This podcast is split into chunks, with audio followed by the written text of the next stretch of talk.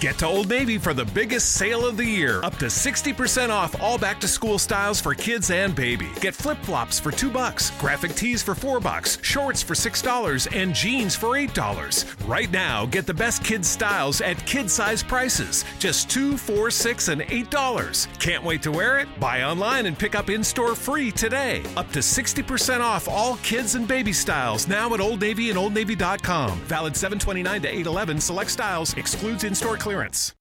At ACE, we believe there's nothing better than helping kids. That's why we've been proud to support Children's Miracle Network hospitals for over 25 years. This Friday through Sunday, get our 5 gallon bucket and 20% off almost anything that fits inside when you donate $5 to support Children's Miracle Network hospitals. And like ACE, CMN hospitals are local, so the money you donate helps kids near you. Ace is the place with the helpful hardware, folks. Offer valid at participating stores on regular price merchandise only. Additional conditions and exclusions apply. See store for details.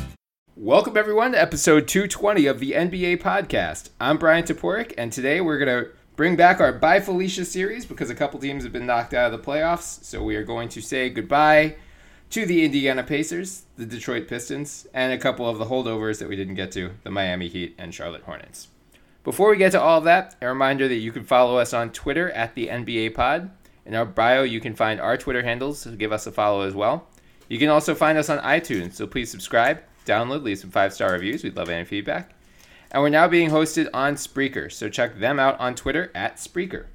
Joining me today, as always, is my very stable genius of a co host, Morten Jensen. How's it going, Mort? It's going well, Bryan. So, in two games against the Oklahoma City Thunder, Damian Lillard is averaging 20 points in the third quarter in OKC on road games. Yeah. He's, he's decent. That's okay. Yeah. I'll take that. Yeah. Uh, Russell Westbrook is averaging uh, in, the, in the second half of Game Four. He averaged zero point five points per quarter. very, very impressive performance. Um, we're, we're not sh- gonna sure. get into since we did so much on those three competitive series last time, and since we're kind of Yeah. waiting for, know, we're recording this on Tuesday, so we have a bunch of Game Fives tonight. Um, we're assuming that at least Toronto closes out. I am selfishly hoping that the Sixers close out, and then we've got San Antonio, Denver, OKC, Portland. Um, we're hoping to record a round two preview on Friday because I'm going out of town this weekend. So hopefully, as much as I'd like to see a game seven in, in Denver, San Antonio, or Portland, OKC, hopefully those things are over in six and we can give you guys a full round two preview Friday. Otherwise, we will be doing a partial one.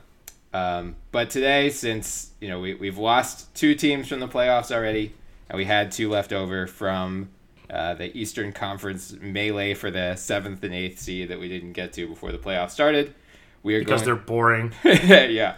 Well, we're gonna start with the two that just got knocked out because they're the more recent and more relevant, and their salary cap sheets aren't a complete tire fire. So let's start more with the Indiana Pacers because of the four teams we're going to talk about today, um, I'd say the Pacers have the most room for optimism moving forward, just in terms of like had you know we've been saying this for a while now. Had Victor Oladipo not gotten hurt, the Pacers would have been the three seed, and we would have had Boston and Philly in the first round, and I would not have slept for the past week.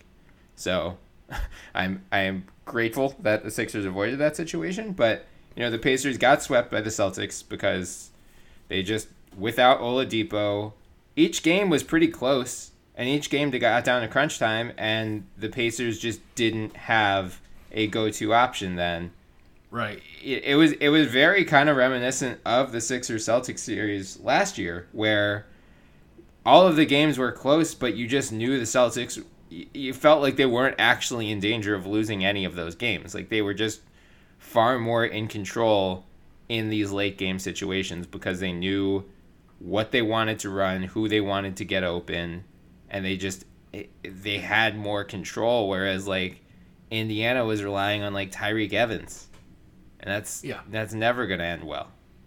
They were out talented in every way. Yeah, yeah, I think that's fair to say. I, I am curious though, like because I, while I agree with you, I think most would agree with you your assessment that there there's a lot of optimism surrounding this team. But when mm-hmm. you really break it down, is there though? There, your your best player is injured. Mm-hmm. Your presumed second best player is he's, he's not a bust, but he's certainly not the star that you thought he would be. And some of your most crucial role players are unrestricted free agents coming up this season and could leave for nothing. I mean, it, there is also a scenario wherein this goes absolutely horribly wrong. Oh, for sure. Yeah. So I mean, as you mentioned, it's Oladipo is under contract. Myles Turner is under contract. Sabonis is up for an extension this summer, but he's still under contract. Other than Right, that, his extension wouldn't kick in until 2020. yeah, exactly. Other than that, though, Thad Young's a free agent. Tyreke Evans is a free agent. Bojan Bogdanovic is a free agent. Darren Collison's a free agent. Cory Joseph is a free agent. Kylo Kyle O'Quinn, is a free agent. Wesley Matthews is a free agent. That's the. I mean, that is a And Doug McDermott isn't, which Correct. Correct. Doug McDermott is under contract for two more years. So, yeah, I mean, there's definitely a world in which the Pacers just get picked apart this summer um, and lose a lot of these guys, and then they're nowhere near as good next year. So, I guess, Mort, the question is if you're the Pacers, if you're Kevin Pritchard right now, right, how who are you prioritizing among that group to retain? Bojan. Mm-hmm. And that's it. Look, I I like Thaddeus Young, I really do, uh, and I think it all depends on the price for Young. Uh, he's he's thirty. He's has he has a lot of mileage. He came into the league very young. He's played a lot of games, a lot of minutes. So you you have to wonder at some point, you know, when will his body begin to slow down? Because the way that he plays defense and the way he gambles with balls and throws his body down, like he's he's a fierce player. You know, you had him in Philly back in the day. Yeah. Like he's a very very active player. So you, you can look at the minutes count and, and effectively add 25% to it just because of the way that he plays. Mm-hmm. So while I would love for the Pacers to retain him, it has to be under the right circumstances. It shouldn't be like a three or four year contract, maybe two years, and the money needs to make sense. Yeah. But Thaddeus Young and Bojan Bogdanovic, those are the two. Tyreke Evans, nope. Darren Collison, nope. Cory Joseph, nope. Kyle O'Quinn, eh, no. You can probably do better. Just, and I think you just need something else. You need more offense. This is, they, they are kind of in a in a Utah Jazz situation. They just do not have enough firepower, and it just it it blows my mind how many NBA teams are still stuck in this mindset of oh, a defensive oriented team will win in 2019. No, no, th- this is not the case anymore. You need firepower. You cannot get by with just one scorer.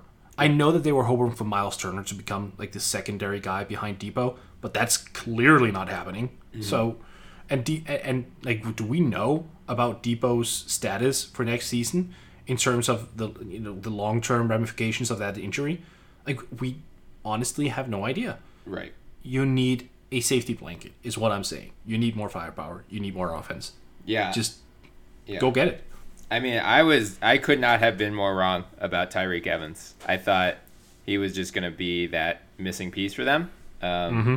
Yeah, I think I picked him as my sixth man of the year coming into the season. yes you did. you were very very high on him I, I, I I I remember i was i was actually leaning into your hype and Right. i i hate that i shouldn't uh, Right. or that i did I, I'm not. I'm no longer gonna let you, let you influence me this way, Bryan. I mean, That's he was a- so good in Memphis last year. I I know it was Yeah. out of nowhere, but I thought, I don't know, maybe in the right usage, he would be better. But then he comes out and shoots a career worst 38.9% overall. Yeah, his his three point shooting good. regressed. It, it was just a disaster. So, yes, I, I agree with you. Tyreke Evans is now a priority. I definitely, I mean, yeah, Bojan's number one with a bullet. Um, and yeah, I mean, the rest of them, it comes down to price. People have gathered around ideas since the beginning of time. Each successful collaboration pushing innovation forward, building a stronger future.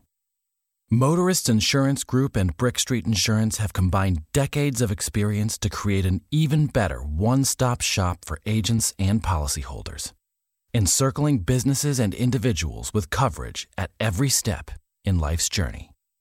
We are now in Encova Insurance. Get to Old Navy for the biggest sale of the year. Up to 60% off all back to school styles for kids and baby. Get flip flops for 2 bucks, graphic tees for 4 bucks, shorts for $6, and jeans for $8. Right now, get the best kids styles at kid size prices. Just 2 4 6 and $8. Can't wait to wear it? Buy online and pick up in store free today. Up to 60% off all kids and baby styles now at Old Navy and OldNavy.com. Valid 729 to 811. Select styles. Excludes in clearance. I think it's really tricky because they also have to figure out, aside from the, restri- the unrestricted free agents, I think the big question looming over this franchise, and Tim Bontemps of ESPN wrote about it the other day, um, is whether Myles Turner and Sabonis are compatible long term together. Now, hmm. I don't know the answer to that question. Like a lot. I'm I'm probably leaning no. Yeah, I mean a lot of it sounds like a lot of scouts and executives think both guys are traditional fives, and you just can't. They're like the, the Pacers have tried playing them together, but I think heading into Game Four at least, they were getting pretty well worked whenever those two shared the floor against Boston. Yeah, wouldn't I mean that wouldn't surprise me I, as much as I love Sabonis, he's primarily an offensive driven player. Mm-hmm. He doesn't have a long wingspan. That was that was also the big knock coming in on you know him coming into the to the draft a couple years ago. He's not overly athletic. He doesn't have long arms. Defensively, he can be a good positional defender, like in a team scheme sense, but he's not an overwhelming one on one defender or post defender. And you probably will need if he if he's like the center of the future, who's like this, the starting center. You will need more defense out of that position than what he can provide. Mm-hmm. Turner, to his credit, does provide that, but he offers just nothing in terms of offensive stability. So no, unlike un, unlike Sabonis is what I mean. Like oh, Sabonis's yeah, yeah, yeah. offensive stability is is out of is just completely insane, right? Like he passes, he shoots, he scores at a high rate. Mm-hmm. Like he's offensively, he's very, very low on weaknesses. Whereas Turner is a reluctant shooter. He's not a guy who's severely dominant.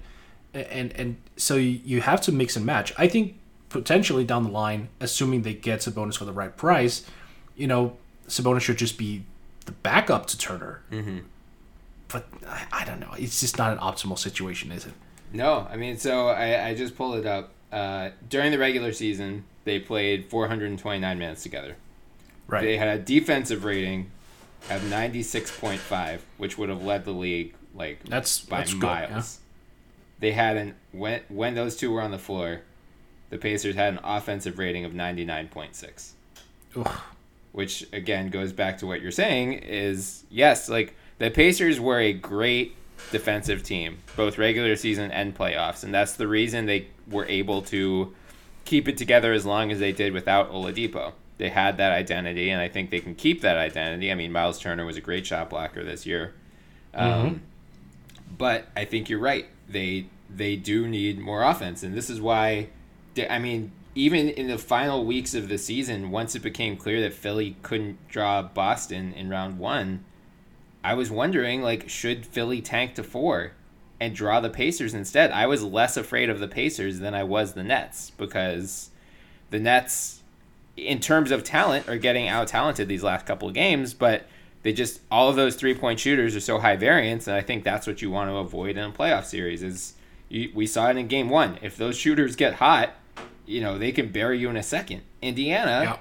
they ranked 29th in three point makes and 29th in three point attempts this year. They, much like the Spurs, they shot it at a high percentage.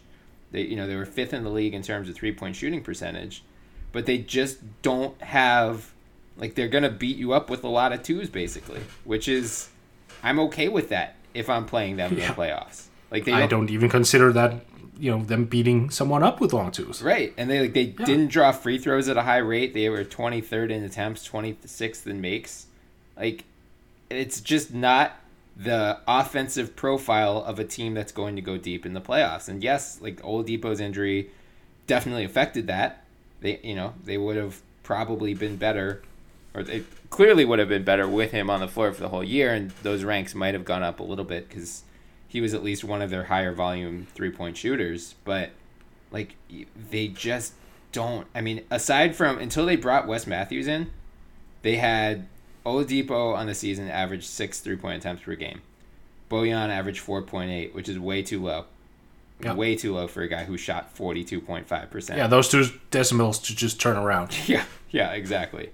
The next highest three point shooter on that team was Tyreke Evans at 3.1. And then no one else averaged more than three threes a game. Like, that's just not, that's not Yeah. how you win in 2019. I don't need to go back to my Myles Turner rant, right? No, no, no, no. It's so obvious that he's like th- that. That's really. Do you think it would work between him and Sabonis and and and basically generate more to the Pacers offense if he just started launching like Kevin Love? Yeah, I mean it's possible. I when you were talking about Sabonis, it made me think that Sabonis is what. Remember when like NBA Twitter used to crap on Nikola Jokic because like all the advanced stat people were like, "Hey, Jokic is really good," and everyone was like, mm-hmm. "No, he's just a fat doughboy and he sucks. He's terrible." I feel like Sabonis is what the haters on NBA Twitter thought Jokic was. Oh, that's interesting.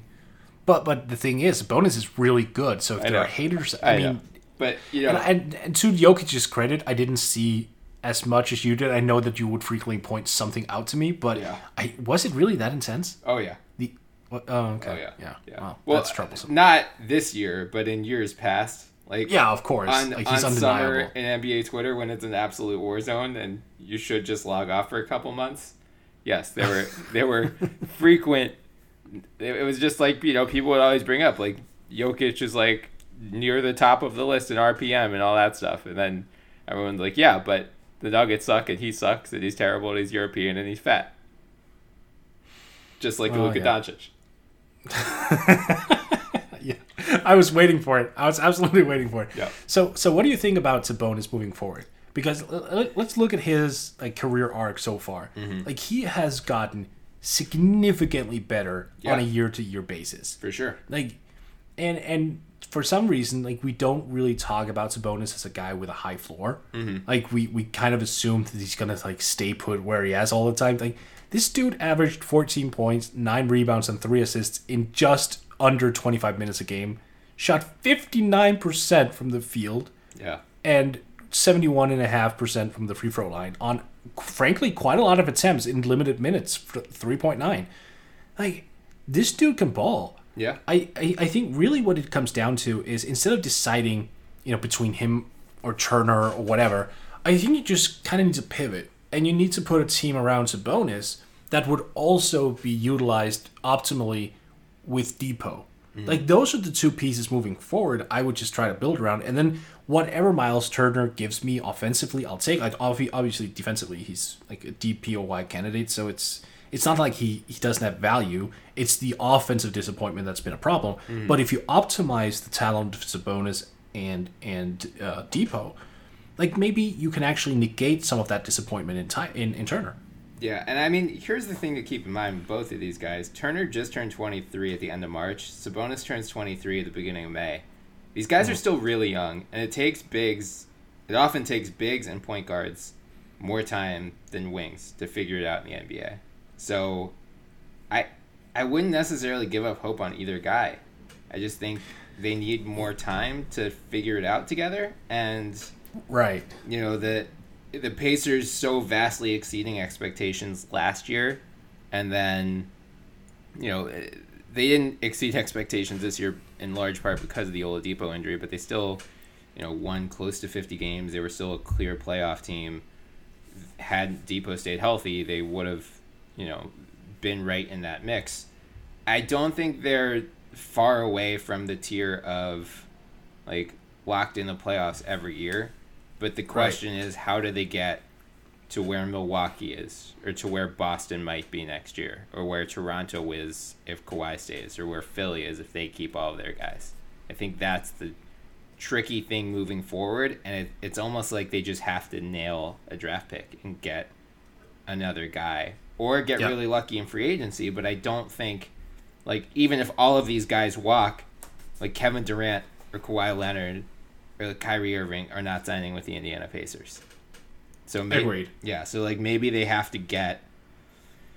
I don't know. May, maybe they nail their free agent signings or nail a draft pick, but like they have to get lucky somewhere and hit on someone we're not expecting to take that next step forward. I think. So they have the 18th pick. Yeah. Yeah, that's and, and it is, you know, a somewhat weak draft. It's not like there isn't talent to be had, mm-hmm. but you you know the odds of finding something of of tremendous value at that position, especially this year, is is not high. Right. So what what do you think they should do? I personally think they should go all in on potential. Like just find one of the youngest guys available who has significant offensive upside, mm-hmm. and just go with that and see what they can do. I get that that's not in a win now mentality based on the ages of everyone else, but as you just um, as you just touched on, like both Turner and Sabonis are young, so Yeah. that young player would still be able to to develop in that vein. And just because you mentioned, I just have to bring it up. By the way, I get what you're saying about the age and that big men take a long time, a longer at least, to get better.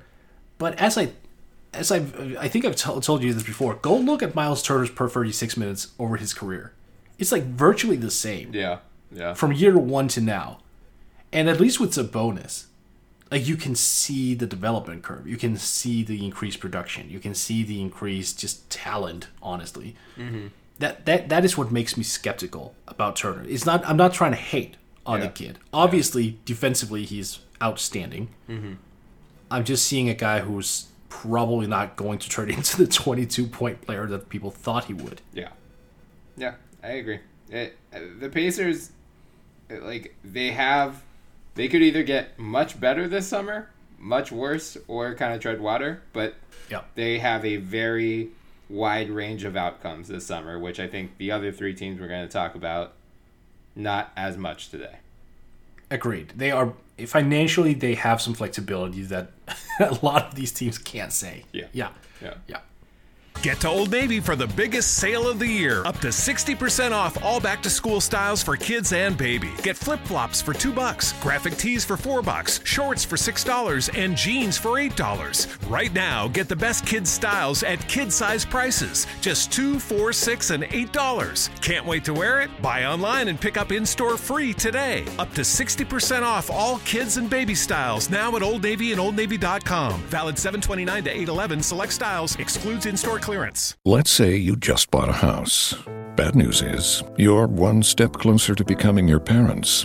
You'll proudly mow the lawn. Ask if anybody noticed you mowed the lawn. Tell people to stay off the lawn. Compare it to your neighbor's lawn. And complain about having to mow the lawn again. Good news is, it's easy to bundle home and auto through Progressive and save on your car insurance, which, of course, will go right into the lawn. Progressive Casualty Insurance Company affiliates and other insurers. Discount not available in all states or situations. So let's move into one of these teams that does not have financial flexibility. The other team that got knocked out of the playoffs uh, last night, the Detroit Pistons, and to no one's surprise, the Milwaukee Bucks swept them. Uh, Blake Griffin did come back for games three and four and played as well he he could on one knee, but unfortunately, I mean the Pistons just never had a chance. So now you look ahead, and Blake Griffin, Andre Drummond, and Reggie Jackson next year alone are owed about $79.6 million. The salary cap's going to be 109 million.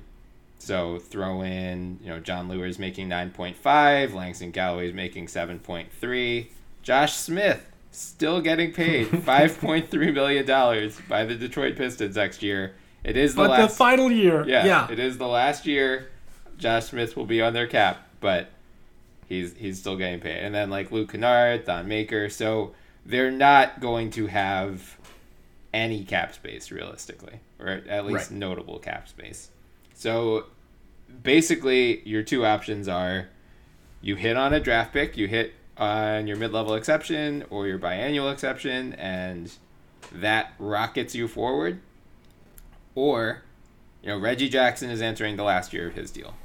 Andre mm-hmm. Drummond is entering the last year, possibly the last year of his deal. He has a $28.7 million player option for 2020 2021. And then Blake Griffin is under a guaranteed contract for two more years and has a player option for 38.9 million in 2021 2022. So if you're Detroit, what do you do? Do you keep your so-called big 3 together for one more year and then see what happens in 2020 if Drummond opts out and Jackson will be a free agent regardless or are you starting to at least quietly shop Drummond and or Griffin around this summer? No, I mean you're right on the mark that you need trades. I, mean you mentioned the mid level and draft, but I think there's a trade out there to be had. Like as you said, Reggie Jackson's coming into his final year. So is Jon Leuer and Langston Galloway. Maybe you could actually use uh, those expiring contracts, package them with the 15th pick that they will have this year for someone of significance, someone who's higher up on the on the food chain, a, a Mike Conley. Hmm. I'm totally ripping this idea from, from Duncan Smith, by the way. Yeah, yeah. Yeah, I, I don't think that was the particular package he, he he suggested, but like you can do something. Right. You you can do something with those contracts, and then yeah, you get a little bit more top heavy, but that's probably okay when you think about it. Like, what's the alternative right now? You can't go into a full rebuild at this point because then you would have to shed a lot of deals, and it's just like that would make the entire acquisition of Blake Griffin just pointless it, it just doesn't make sense. If you somehow just improve the top end of the roster, like fine.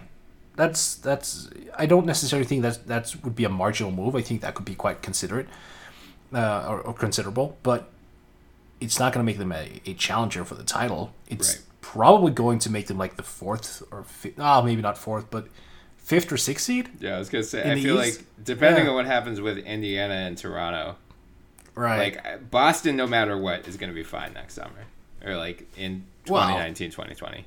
Even if maybe. Kyrie leaves, no, they they'll be fine. They have they'll still have Tatum, Brown, Smart, Horford, Hayward. They'll be fine. yeah, sure, but like fu- define fine. A, a top four seed in the East. Oh, okay, yeah, because I mean they won't have the same status as they do now if they lose Kyrie. Right. Oh no, but they'll still be. They would still be no matter what Detroit does this summer, unless like they trade Reggie Jackson for Anthony Davis straight up. right. You know, Yeah, like okay. no matter what they what happens to Boston this summer, they will be ahead of Detroit next year, and I think there's a non-zero chance they end up with Anthony Davis this summer. In which case, that like that does that's the point. And like you know, I know all of these top uh, top East teams have key free agents with Kyrie in Boston, everyone in Milwaukee, Kawhi in Toronto, Jimmy and Tobias in Philly. So like yeah, there's a lot of disaster potential for all of these teams, and maybe Detroit moves up by default just because their three guys are locked in. But all of those teams, including Indiana, has a much higher ceiling than Detroit does right now, I think. So it goes back to, I mean, it goes back to the ownership question, really. What does Tom Gores want from this franchise? Is he okay with, is a 45 win season and a first round playoff knockout? Is that okay? Is that like what he's shooting for? If so, then he's going to keep this roster together. And yeah, maybe he tries to move Jackson for Conley or do something else. Or, I mean, does he realize this ceiling is capped? In which case, I think you do have to start consider some bigger trades. And Drummond seems like the most logical candidate to be moved in that regard, just because he's still really young. He puts up mm. big numbers. And, you know, as we've alluded to, there's going to be more demand than supply of top tier free agents this summer. So whichever team misses out, if the Lakers miss out on all their guys, you're telling me they wouldn't want a 25 year old Andre Drummond? Yeah. I mean, certainly possible. And I will say as much. I did write a piece about why Detroit should consider rebuilding for mm-hmm. the B-ball writers. Mm-hmm. And but that was before Blake Griffin really began coming into his own as a Piston this year. Mm. Like remember he, he did have like a I don't want to say he, he had a weak start to the season, but he wasn't as efficient or as, as effective as later on. Like he mm-hmm. kind of moved himself into a rhythm and he just kept going. And that's what you could see. Like they started winning a lot. Yeah. And it- that was in the regular season. I get it. That's not the playoffs. It's not necessarily a fair representation. But if they can just keep that string along and actually improve on the regular season wins by upgrading the roster, you're also going to get a higher seed, meaning you wouldn't necessarily have to play the Bucks. You wouldn't have to play the stronger teams in the playoffs. So Yeah. does that take you into round two? Potentially. Like that's that's four more games. That's Right. the that's the step by step progress. I, I'm not saying it's ultimately going to end up in in an Eastern Conference Finals appearance, Right. But if they make it to round two, for the Pistons, who've been, let's be honest here, very inconsistent since the Ben Wallace, Chauncey Billups era, mm-hmm. like, isn't that a win in and of itself? Yeah, I, I mean, yeah, you could hope what happened to Portland in this year. Like the bracket might break just right, and maybe you do make it to an Eastern Conference Finals, or maybe you do have an easy first round matchup and get to the second round. But you're right. I mean, they haven't they haven't won a playoff series in more than a decade now. Yeah. I don't think No, they've won tough. a playoff game, right? Haven't they been swept three straight times? Oh, it does feel like they were swept by LeBron, right? Yep, they were And the swept. Ca- yeah. They were swept in 2008, 2009. They were swept this year, and their only other appearance was 2015, 16, and they were swept again. So they haven't Oh, won a no. playoff game. Or, yeah, they haven't won a single playoff game in 11 years now. Yeah, that's bad. Yeah. Well, That's where the hunger stems from. Then that's that's why they went all in on, on Blake. Yeah. They just wanted that one win. for just sure. give them something. Yeah. Well, I, I have one Blake thought in a second, but since you mentioned b-ball writers, hey Mort, are you tired of clickbait, ads, pop-up videos, talking head hyperbole, big market bias, and data selling? Are you tired of soap operas, wild speculation, and unnamed sources? Tired of padding the stats of CEOs and shareholders while your favorite content creators get paid pennies for their work? At bballwriters.com, they are too. That's why they created the Basketball Writers. At bballwriters.com, they concentrate on just the game and everything they love about it. NBA, WNBA, EuroLeague, fantasy basketball, the draft, and many more corners of the hoops universe they're soon to explore. All in one place on a blazingly fast, clean site that lets you choose which writer to directly support while still enjoying all of the content from their whole team. Elevate the conversation, elevate the game. I'll see you at bballwriters.com, and don't forget to enter the code the NBA Pod for 10% off your annual, monthly, or daily subscription. That is the NBA Pod for 10% off. So, Blake Griffin. Do you think there's a market for him this summer? Oh, I mean, there should be just because of how great he is. But again, this is this is always the problem, isn't it? When you have a star who is in his in his smack dab middle in his prime, he's also earning top dollar, right? Mm-hmm. Meaning you would want to pair him with a contender. Yeah. But if you're a contender, odds are you're already very close to being capped out. So you can't just add like 30 plus million to your cap without giving up something else of, you know, significance. Mm-hmm. Which means, are, are you then just kind of shuffling around pieces? So here's who I would target if I'm right. if I'm the Pistons and I'm, you know, I I don't think they are going to trade Blake Griffin. I should make that very clear. I think what he did, you know, I think they view him as like professionalizing the franchise again and like bringing back a winning culture to Detroit. Blah blah blah, all that stuff. So I think he's gonna stay put. But Right. if Sam Hinkie were running this team,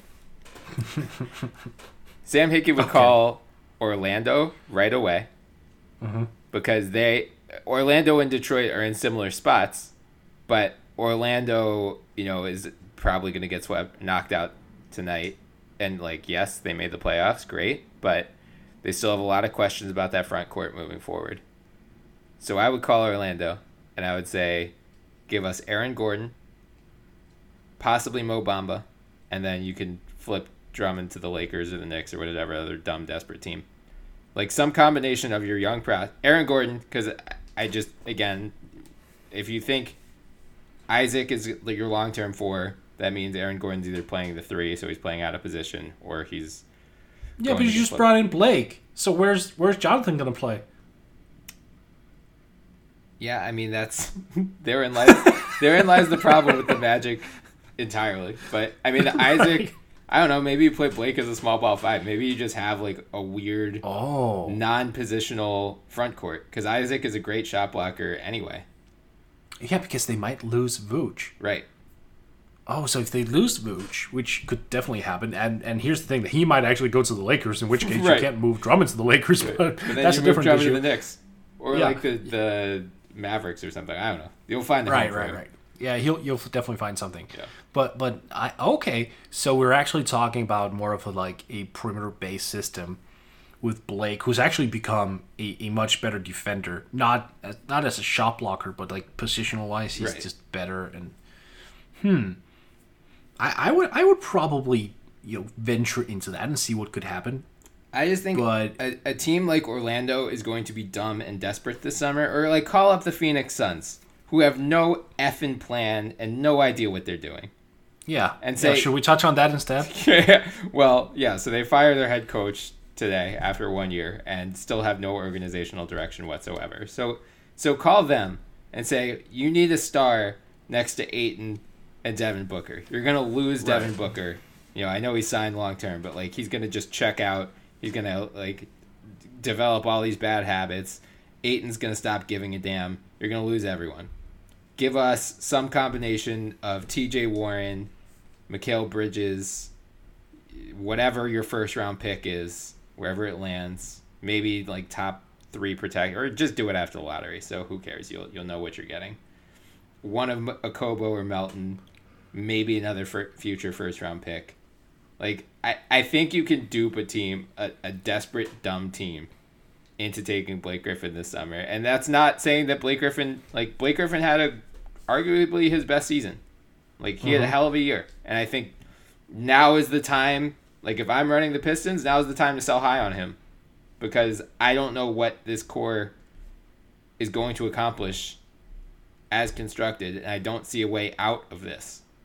And I know it's like counter to what they are trying to achieve, which is just build Right. upon this, but like I think you can get a really good haul for Blake Griffin and probably something decent for Andre Drummond, and I think that could be the core of your team moving forward.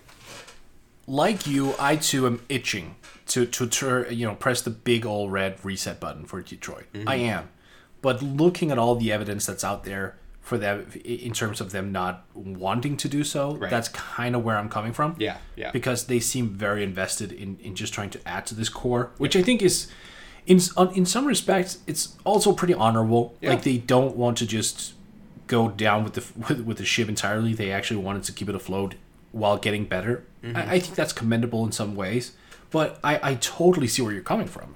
I too would be looking at just tearing things down, but that's that's who I am. If I was Right. an NBA GM, I would be tearing down everything I just found a small problem with. No, that's hardcore, but you know what I mean. Yeah. I would definitely tear these like middling teams down Yes. because that's not where you want to be. Yes.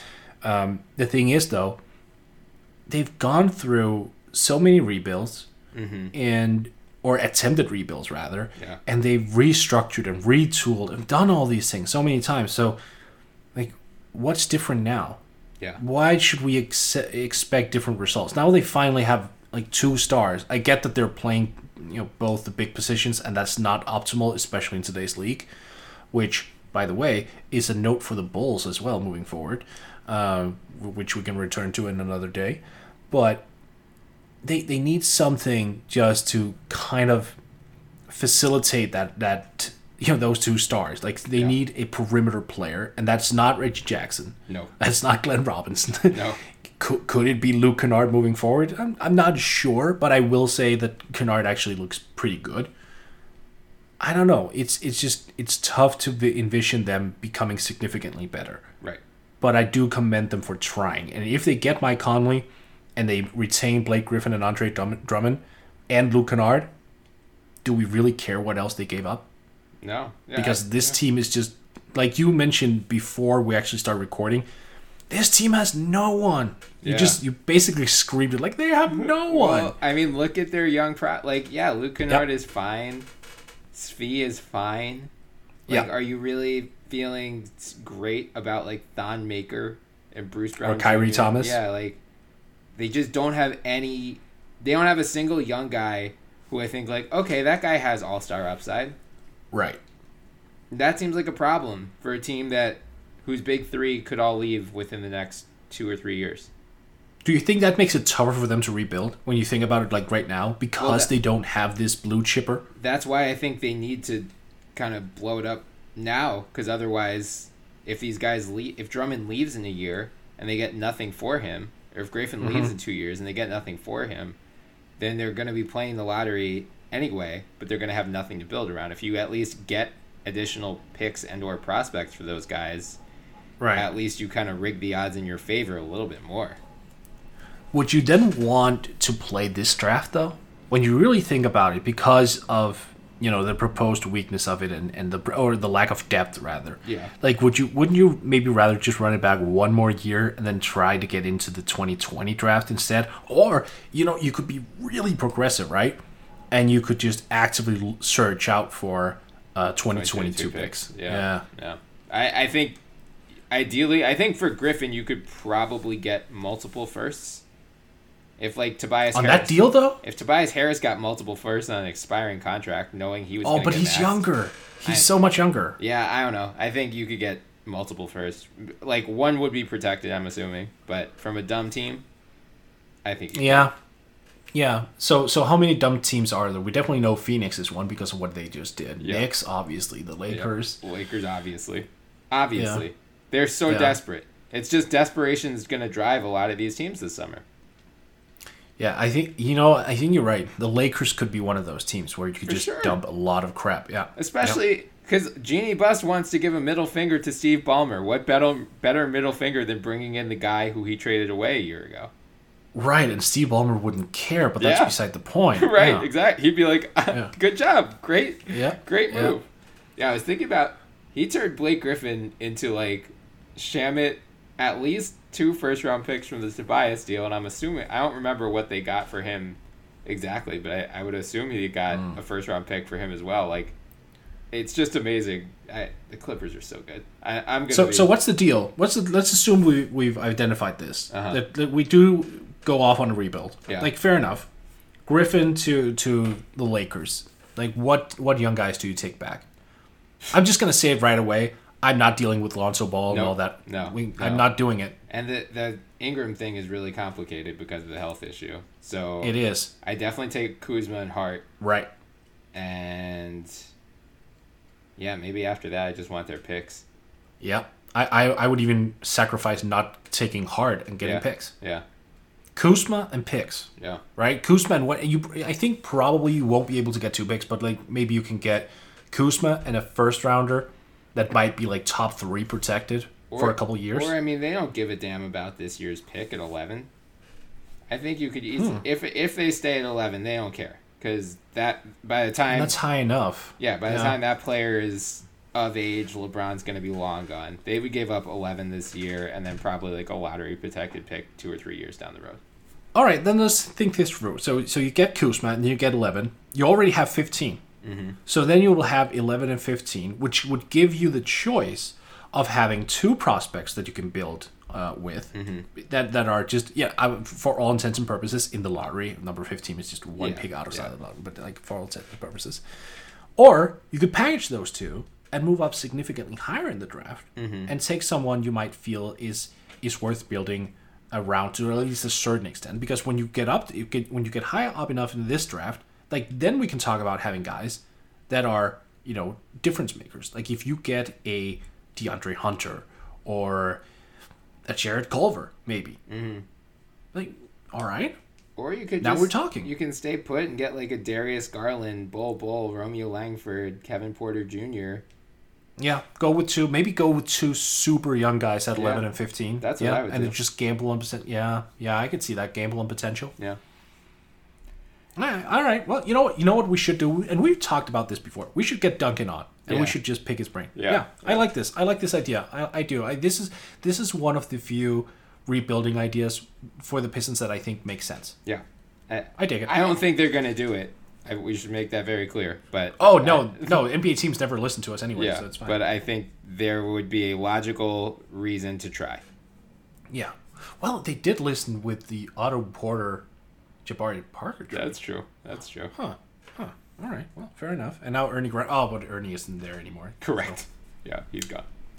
Get to Old Navy for the biggest sale of the year. Up to 60% off all back to school styles for kids and baby. Get flip flops for 2 bucks, graphic tees for 4 bucks, shorts for $6, and jeans for $8. Right now, get the best kids styles at kid size prices. Just 2 4 6 and $8. Can't wait to wear it? Buy online and pick up in store free today. Up to 60% off all kids and baby styles now at Old Navy and OldNavy.com. Valid 729 to 811. Select styles. Excludes in store clearance. The Starlight Lounge presents an evening with the Progressive Box. Old moon, yeah. That's Hugo, tickling the ivories. He just saved by bundling home and auto with Progressive.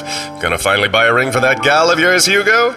Send her my condolences. Hi-oh! This next one's for you two. There's a burglar in my heart. Thank you. Progressive Casualty Insurance Company and affiliates. Discounts not available in all states or situations. All right, let's switch to another team that is in dire straits cap wise the Miami Heat. So, right now. Sorry. I can't stop laughing and looking at that cap sheet. It's incredible. So, they're not going to.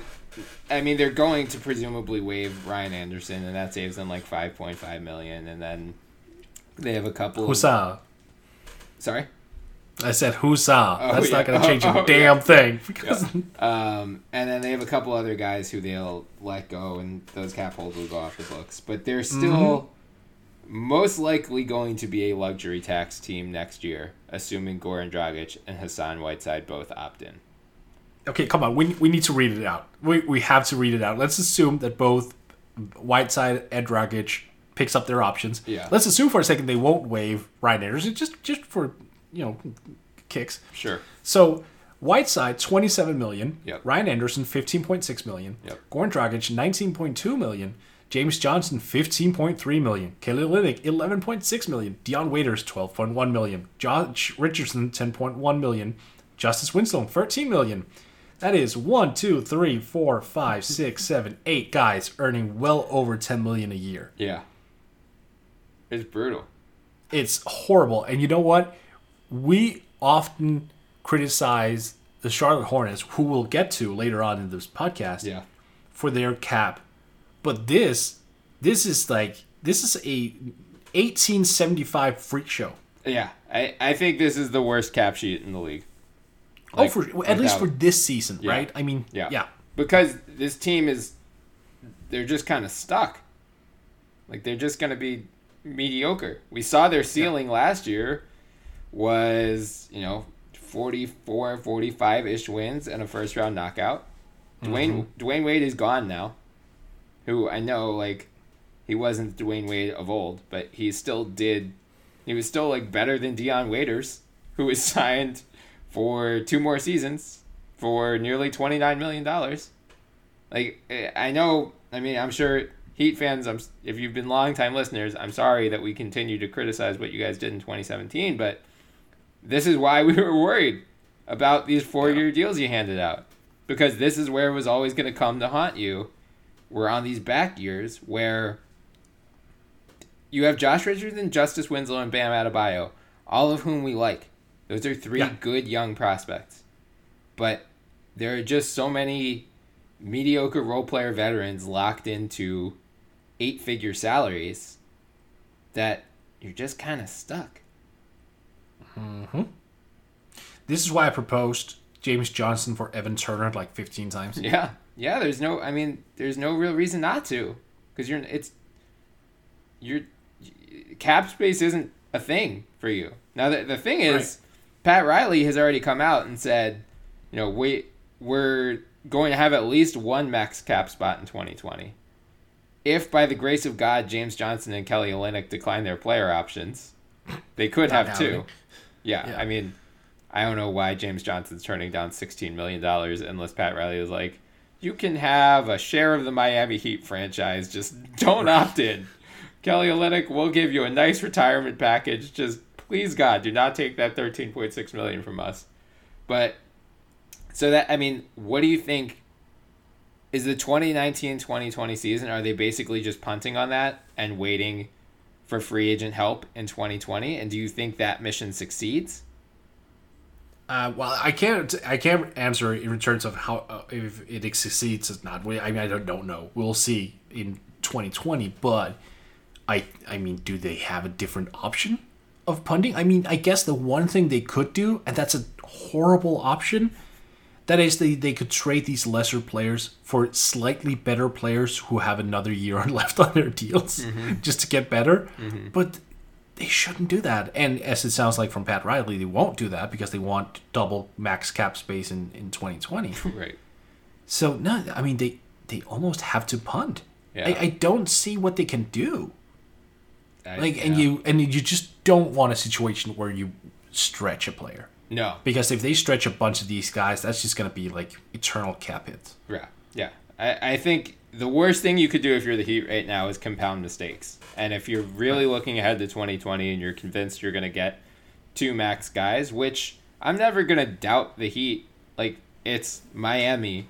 It's no state income tax. It's beautiful weather. Like, they do have that incumbent advantage that only a few other franchises, most of whom play in LA, have. So, mm-hmm.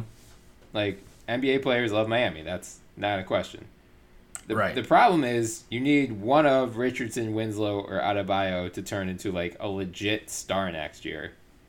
Otherwise, I don't think it's enough to get a super superstar. It's not like I don't think Anthony Davis considers it unless J. Rich really it- like he didn't break out the way I think they were hoping him to this year.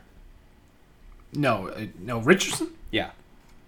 No, but he did take you know steps. Yeah, but like, But I- I- he needs even to take, so. he needs to take a much bigger step next year, Right. or else, like, he's signed to a completely reasonable deal. I mean, no matter what happens, his production, he's already earning his production and then some. But they, I mean, maybe it's Winslow or maybe it's Adebayo, and like again, all of these guys are super young. Like, there's still a lot of time for them to develop into these prospects, and maybe maybe getting with all due respect to Wade, like maybe getting rid of him or having him retire, having him no longer in the fold gives the young guys a little bit more room to breathe. Like Wade took 13.3 shots a game this year. You're going to have Right. to redistribute that hopefully to some of the younger guys. So maybe that helps, but like you still have Dion Waiters jacking shots for the next 2 years. So, how much do you prioritize keeping Josh Richardson in the fold for 2020 when they go out for cap space? I think you have to. I think he's I mean he's just so cheap. He's at Yeah. 10.1 this year, 10.8 in 2020. I don't think you're going to find a player like by that no, time. no, I, maybe not a player. Maybe not a player. I was going to in a different route. oh, okay. Would you take like a guy who would then expire at the same time as, uh, you, you know, uh, let's see, who would that be? Wait, wait a second. They they can't go for double cap space in 2020. It have to be 2021, right? Pat says 2020. Huh. I don't know how. Well, okay. I was actually because I was going back to to Portland actually. Oh, okay. And trying to find a find a trade because that would make sense. Mm. And I was just realizing that Mo Harkless would be, ex- you know, he's expiring the same year as Goran Dragic and Hassan Whiteside, like in 2020. Mm-hmm. Like if you gave Miami, um, you know, just a guy like Harkless who would expire at the same time, Mm-hmm. the 25th pick this year, a pick swap in next year, and then their unprotected pick the year after Oh. for Richardson. Like, would that be interesting? To I know that you would sacrifice Richardson's game, which Yeah. is significant, but you would also get like 10.8 million immediately off the cap, and you would replace it effectively with rookie salary contracts. So you would get players going forward who are younger and will have potential, but you just won't have someone of Richardson's caliber at that point in time. You'd get cap flexibility and rookies. Yeah, I mean, if with three picks coming aboard, I'd probably do that deal just because. I don't know. I mean, a lot could happen to Portland, especially because if that's if that pick is three years, the unprotected pick is three years down the road. That's right when Yeah, Dame that, and CJ that would be expire. 2021. Yeah, that's when Dame and CJ expire, right? Or the season. Yeah, that, I, I don't think they will. I think they're going to sign extensions. Yeah, and- but and like- stay there. But bec- and especially because that's the whole point from Portland. They would get that guy. Right. Like they would get that third guy. Yeah, yeah. I, I think if I'm Miami, like, cause here's the thing, in twenty, yeah, 2020, 2021, the year that they're angling for this double max plan, Right. The mid-level exception that year is projected to be around ten million dollars. So Josh Richardson will be earning like just over the MLE. You're not getting Mm-hmm. a player of Josh Richardson's caliber with the MLE. Completely agree. Yeah. So, I, I mean, I think what they would end up doing, frankly, is probably using their picks to get out of Waiters or get out of Olynyk or get out of Johnson rather than the other way around. Okay, interesting. But that is gambling a ton, though.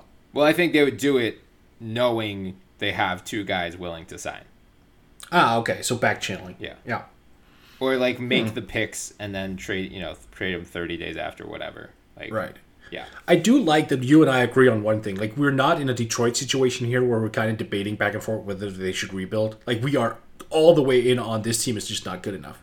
Yeah. Like that's Well, I mean, but it's not like they have they don't have like any superstars who I think they could get a haul for. Like no Mhm. one is giving up anything of real value for Hassan Whiteside or even Goran Dragic if those Yep, guys agreed. opt in. I mean, I think teams would give up stuff for their young guys, but eh, like unlike Detroit, they have good young guys. I think those are the guys you want to keep around. Especially since Winslow and Richardson, those are like completely reasonable deals, and Adebayo is still on a rookie contract for two more years. Like, especially if you're trying to do this double max thing, those are the types of role players you want around for your max guys, and hopefully Richardson or Winslow or Adebayo take a step forward, and they're not role players, and like maybe Adebayo breaks out as the second coming of Pascal Siakam next year, which I think is that is that is that is that was high expectations. well, I I mean Adebayo is really good. I I know he is, but like Pascal specifically. Yeah, I know, Wow, I know. But like, yeah.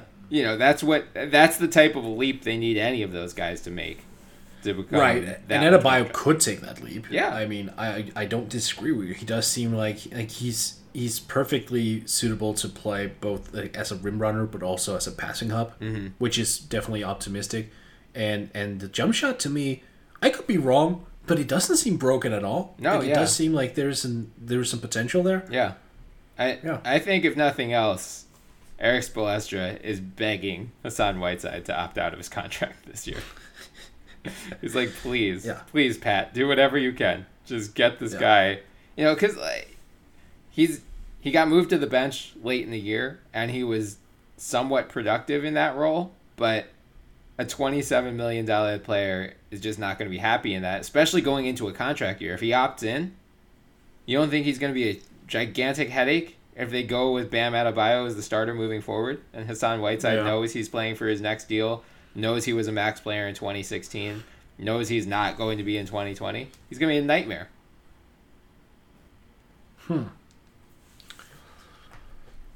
Hmm. I'm looking at that cap sheet. You're absolutely right. I wonder if if when Hassan opts in, if there's a deal to be made out there.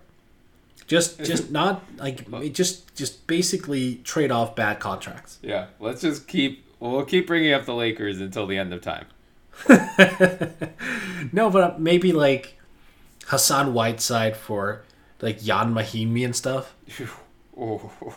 No, no, but just just to free up the minutes for Adebayo. Yeah, yeah, yeah. Right? yeah. I mean, yeah, yeah. I, I mean, I would do whatever it took because I, I think Whiteside is just going to be poison in that locker room if he stays. Oh, I agree, and that, that's what I'm saying. Like, if Yeah. you, yeah, you, I think you really should. If you're the Heat, you should look into all the dumb mistakes that were made in 2016. Mm-hmm. Of the, you know, the the Evan Turners, the the Ian Mahinmis. Uh, I was about to say Luol Deng, but he's not in the book. So, Right. uh, Timofey Mozgovs. Uh, who else? There were a lot. Like B- Bismack Biyombo. Yeah. Like guys who are just so far beyond like just that value Yeah. where you can effectively trade for them with them coming in and having no expectations of playing. Because that would free up bam. Hey, it's Jamie, Progressive's Employee of the Month, two months in a row. Leave a message at the. Hi, Jamie. It's me, Jamie. I just had a new idea for our song about the Name Your Price tool. So when it's like, tell us what you want to pay, hey, hey, hey, and the trombone goes, blah, blah, blah, and you say, we'll help you find coverage options to fit your budget. Then we just all do finger snaps while a choir goes, statements coming at ya, statements coming at ya. Yes? No? Maybe? Anyway, see your practice tonight. I got new lyrics for the rap break. Progressive Casualty Insurance Company and affiliates. Price and coverage match limited by state law. The Starlight Lounge presents an evening with the Progressive Box. Moon, yeah. That's Hugo tickling the ivories. He just saved by bundling home and auto with Progressive. Gonna finally buy a ring for that gal of yours, Hugo? Send her my condolences. Hi-oh! This next one's for you too. There's a burglar in my heart. Thank you. Progressive Casualty Insurance Company and Affiliates. Discounts not available in all states or situations. That's actually a really interesting way to transition into Charlotte, I think. Then let's let's go for it. Yeah, because look, Charlotte, the big question hanging over them this summer is obvious. Can they keep Kemba Walker? And a report came out recently that you know they were like in talks of getting Marc Gasol by the, at the trade deadline. Um, I, I seem to remember like a couple days before the actual deadline, it seemed like that was pretty much a done deal, and then the negotiations broke down over the the draft pick protections that Charlotte would be sending back, and Marc Gasol ended up going to Toronto, and now Toronto's most likely going to be in the second round after tonight, and probably going to beat the hell out of Philly and get to the conference finals. So, right. Kemba is seeing that, and he's pissed off as well. He should be. So I wonder if there's a deal there with Whiteside because you know we've talked about Charlotte as another team with a lot of bad contracts, but a lot of them expire after 2019 2020. So maybe you do take on Biyombo or Marvin Williams or MKG if you're Miami. Yeah, why not? And like maybe that's maybe having a Whiteside, an empowered Hassan Whiteside, who could be a lethal kind of pick and roll guy for Kemba. Maybe that's enough to get Kemba to consider re-signing. He's no Marc All, but no, yeah, no, he's not. But I mean that that is the overarching question for Charlotte in the next two and a half months. Is there anything they can do, do you think, that will keep Kemba there long term? You see, had Kemba been younger, I think he could maybe have made a play in the draft mm. and like made a push to get to get up uh, get up higher in the draft mm-hmm. for like a difference maker. But he's he's 29. Yeah. Like he's not going to be looking at rookies. No. If anything, maybe you should be looking to swing Malik Monk. I don't know what his value is. He's had two very underwhelming seasons in, in Charlotte so far. Mm-hmm. And I oh I hate suggesting this because he's played so well, but like maybe you maybe you see what Malik Monk and Miles Bridges can get you. Mm. I oh, and I hate it because he's so good. But if the if your end goal is keeping Kemba, and you want to build something around him that's sustainable, then you may have to sacrifice youth for veterans, mm-hmm. which is usually a re- recipe that I hate. Right. But yeah, I get it. But but like, what's the alternative, right? Yeah, I mean, I don't know what if anything they can do to keep him. Unless he just i mean there you know the, there has been talk that he just really loves charlotte and like maybe he doesn't care about winning a title. But if he does there is no pathway toward the hornets winning a title unless again unless they find like a but even if they find they need to find like a donovan mitchell type. Like sure they could get lucky and get a Giannis, but it took Giannis a couple years before he really became this so they need to right. they need to get they need to luck into a rookie late in the lottery who is ready to perform right away, which I don't know if that guy exists this year. Yeah. And then you need to convince Kemba that okay, this guy's ready to come in and drop 20 a game next year. And you then you also need to say like, oh, also ignore all of the mistakes we made, all of the roster building mistakes we made over the last couple of seasons. We promise we'll be better. And I don't. That's know... just bringing me back to Tracy McGrady though. In Orlando, mm. they had the number one pick, mm-hmm. and he was like, "Nope, I'm out." Yeah. Yeah, I like. I don't think that sways veterans. Do you? No. I mean, do you really think that sways veterans? No, that's I like. I I can't think of a deal Charlotte can make this year that tells Kemba we're like ready to go right now. We're gonna we'll be right I don't think they could be a title contender no matter what, but like we're ready to at least compete for a second round playoff berth. We know you're sick of missing the playoffs. Like their second best player is also a free agent, by the way. Jeremy Lamb. Yeah. Yeah, and I saw the I think it was the Charlotte Observer. Uh, their editorial board wrote an editorial that was just like, "We've had Kemba for so long." for his sake, we should just let him go. Like he deserves, oh, he deserves yeah. better than this, basically. I mean, he does. I, I- don't think anyone disagrees with that. But at the same time, like it's it's his choice. If he wants to stick around, that's fine. But then you also like it's so it's such a different uh, difficult situation because if he re-signs with them, obviously that's what they want and that's what he wants. But mm-hmm. it still comes with certain obligations. Like he'll return to to Charlotte and he'll go, now I'm here. I know that you have me for like four or five years, whatever. Mm-hmm. But I still expect you to do your damnedest to to get me help Right.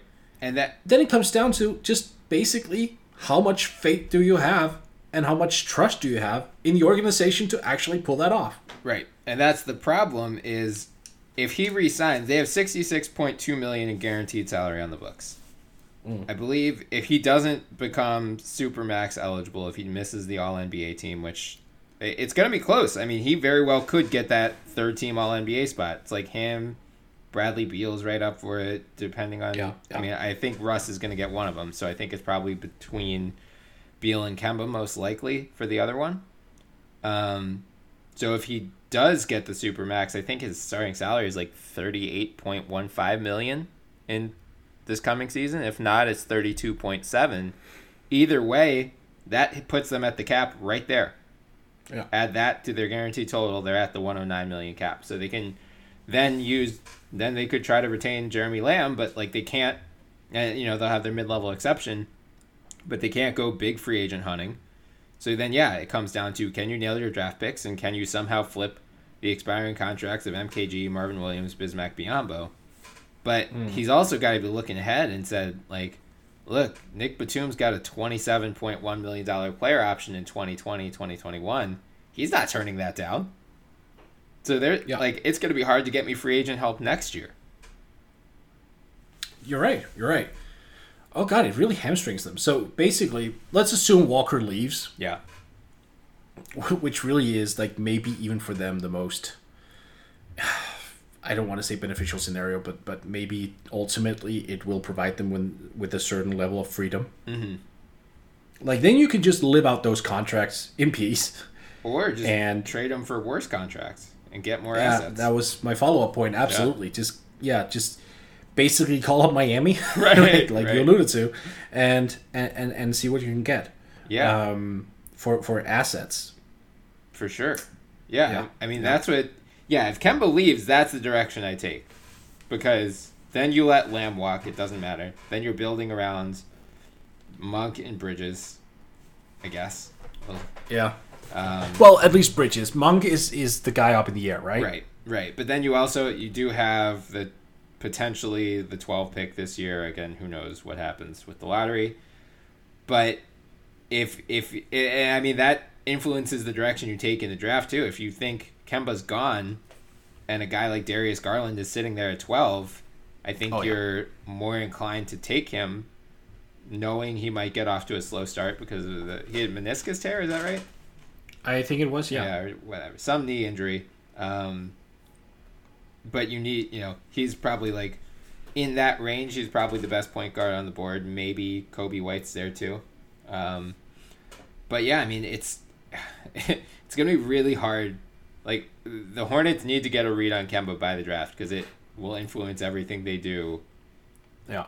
from that point forward. But yeah, I mean, I think you're right in that if they retain Kemba, they're gonna continue making a bunch of short-sighted moves. I think to appease him, and none of them are going to bring them that much closer to legitimate championship contention. I just think they they blew his window. They made a bunch of bad moves and blew his window, and it sucks. But you're gonna like just have to let him walk. Like in theory, you should have traded him a year ago because this this outcome was very apparent, uh, and it's you know it's why I'm arguing the Wizards should trade Bradley Beal this summer because I think Yeah. you, if you're the Wizards, you're gonna come two years down the road, and they're gonna be in the same spot where it's very clear their cap sheet is just so screwed that they can't bring in real free agent help, and Beal's gonna realize that, and you know I, I just don't know. I know like it's a lot more money if you stay, but at a certain point, like after you're making a hundred plus million dollars, I don't know. I just isn't that enough? Like But it's it's always the people who don't have a hundred million dollars that say stuff like that. I know, I know. Yeah, but like no, but but you're right. Like theoretically, you should be right. I I don't know. I, I the thing is with Kemba, it's just it's all about the loyalty factor. You know, we don't we don't talk like this regarding like Durant. Yeah. Or Jimmy Butler, or even Tobias Harris. Like this is about Kemba's fiercely loyalty towards the city of Charlotte, which is very commendable. Yeah. And like I won't I won't blame him for whatever he does.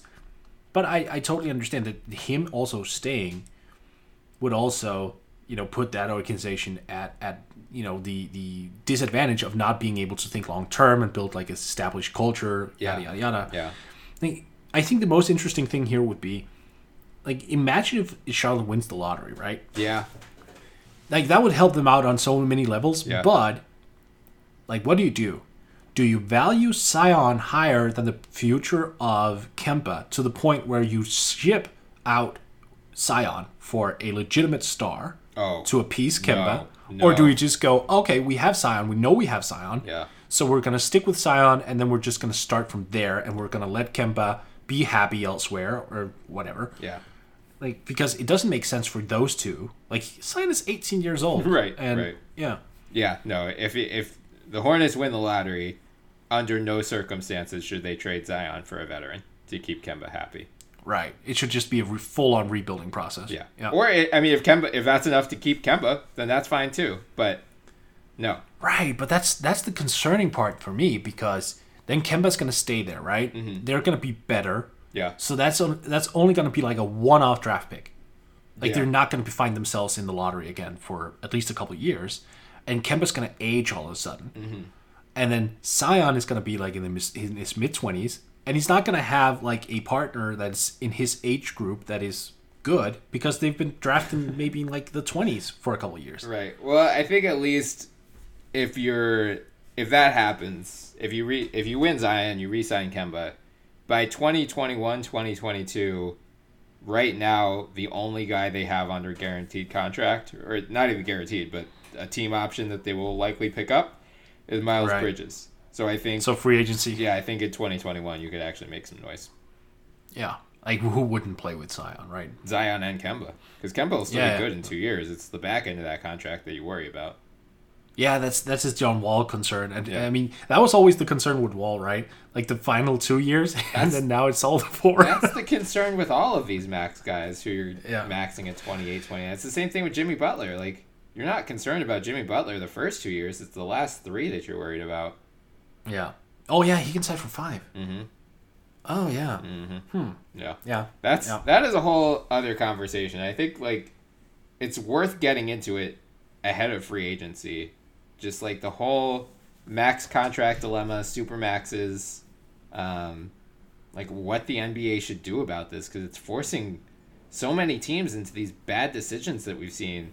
Like you're, Yeah. you're kind of screwed either way, and it's it's gonna happen with it, potentially with Beal this summer too. With you know, if he becomes eligible for the super max, then Washington either needs to give it to him or he's going to be pissed and like try to ask out. So yeah, and like uh, It was a nice thought. Like Yeah. the supermax theory was nice. And- the execution of it just has it hasn't worked. and I think there's a way around it that you can keep the a similar system in place, but just don't count don't count the full 35% toward your cap sheet. Yeah. Like they can pay the same amount of money, but only 30% or only 25%, whatever. Only Right. that much counts against your cap sheet. So you're not totally hamstrung. Because, yeah, it's just you can't build a team around multiple players earning 35% of the cap. just doesn't work. Right. Right. So Oh, that would confuse people on Twitter know, making I know, trades. I know. Yeah, they made it so easy. Remember, it used to be like raises were seven point five percent every year, and you calculated Yeah. maxes based on like BRI instead of just like an even Oh, yeah. thirty percent. I I love the new system because it's so much easier to figure out players' max deals. But yeah, I mean the the super max system in particular needs needs some refinement. Um, Yeah, agreed. But yeah, I mean it's it's gonna be. I'm nervous for Hornets fans this summer, but I promise, no matter what happens with Kemba, there is a light at the end of the tunnel. It it Mhm. just could be, just could take a couple of years, uh, depending on what happens in the lottery and then what happens elsewhere. Right. and then just don't go out and sign like a Tony Parker type for two years. Right. That that might help too. Right. Right.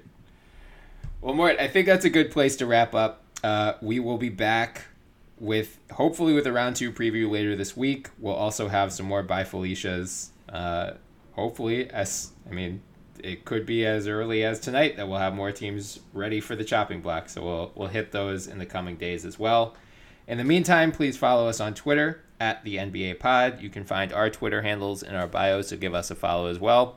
You can also find us on iTunes, so please subscribe, download, leave some five star reviews.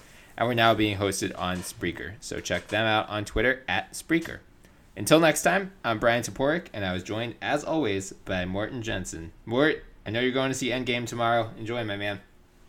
Oh, I'm looking forward to it. We, we didn't plan to record today, so the last time I was like, "Hey, Yeah. next time Yeah. I'll tell you all about it." But it's it's tomorrow, and I have I am so nervous about spoilers because uh, the the um, embargo ban on or uh, yeah embargo on um, what what's it called reviews Yeah, uh-huh. ha- has been lifted. Oh, for so real? now yeah. Oh, God. So now those things are coming out, and I'm Oh. just like staying off of Twitter and Facebook and all those platforms because just just you know 24 more hours. yeah, yeah.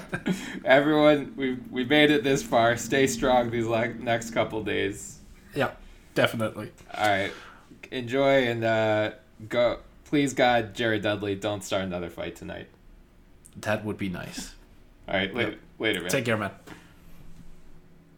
Get to Old Navy for the biggest sale of the year. Up to 60% off all back to school styles for kids and baby. Get flip flops for 2 bucks, graphic tees for 4 bucks, shorts for $6, and jeans for $8. Right now, get the best kids styles at kid size prices. Just 2 4 6 and $8. Can't wait to wear it? Buy online and pick up in store free today. Up to 60% off all kids and baby styles now at Old Navy and OldNavy.com. Valid 729 to 811. Select styles. Excludes in store clearance. Get to Old Navy for the biggest sale of the year. Up to 60% off all back to school styles for kids and baby. Get flip flops for 2 bucks, graphic tees for 4 bucks, shorts for $6, and jeans for $8. Right now, get the best kids styles at kid size prices. Just 2 4 6 and $8. Can't wait to wear it? Buy online and pick up in store free today. Up to 60% off all kids and baby styles now at Old Navy and OldNavy.com. Valid 729 to 811. Select styles. Excludes in store clearance.